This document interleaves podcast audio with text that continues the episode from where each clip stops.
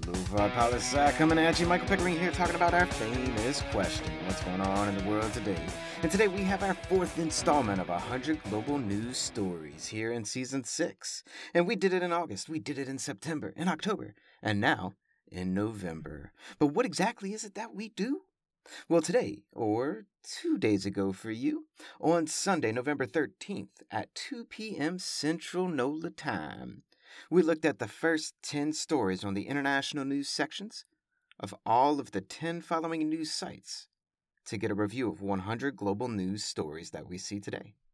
And these 10 news sites are BBC World, AP World, CNN World, Fox World, Washington Post World, New York Times World, NPR World, Reuters World, Google News World, and Yahoo News World.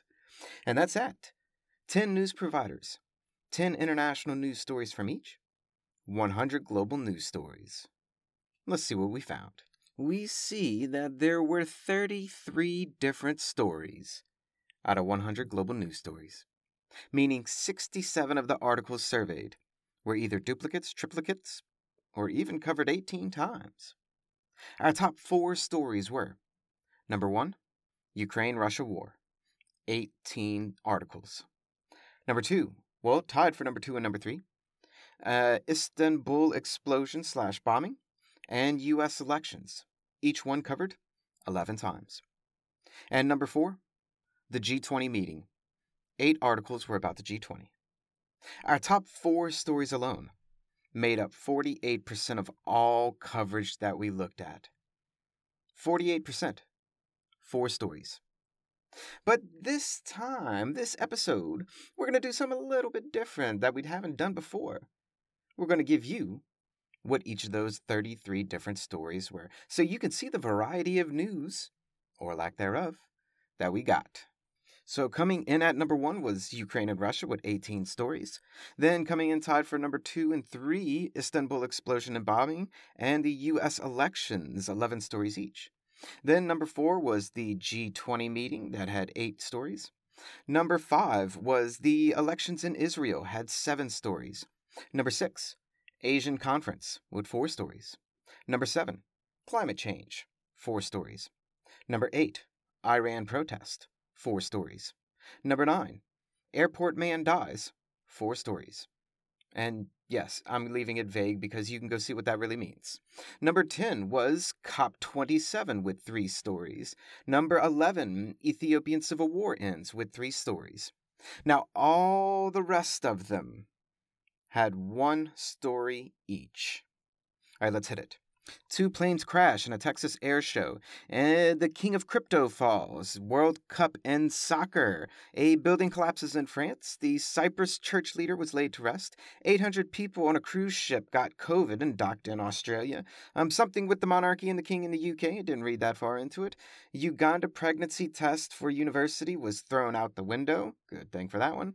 And a TikToker in Nigeria was convicted of defaming the government, and they were caned and had to clean toilets.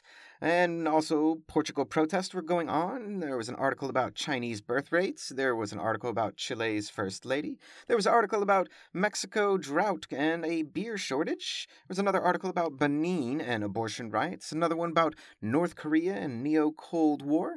One about UK police policy targeting black people in the country. We had one story about COVID. Well, two stories, but this one was different than the 800 people on that cruise ship. I felt like that one deserved its own little spot. We had another one about Israel striking another target in Syria, and then we had a article about the US and China meeting for the first time in quite a few years. We had one about the White House wedding coming up. I have no idea what that is. We had another one about Iraq and ISIS, and our last one, or the one I am putting last, Banksy revealed uh, another one of his graffitis in Ukraine. And let me just say, so that's all 33 of the 100 a little bit of bias that I saw, only two stories out of all 100 had anything to do with Latin America. One was about the first lady of a country, and the other was about a shortage of beer. Take from that what you will. But what we want to know, what we need to know. Now we have 400 global news stories that we've looked at over the past three months. What do we got? Question mark. 87 out of 400 stories. Just over 21% of all articles over the past three months were about one topic. One in five articles out of 400 were about Russia Ukraine war. Every month, it's the number one story covered. Every month, the number two, number three, number four, they all change.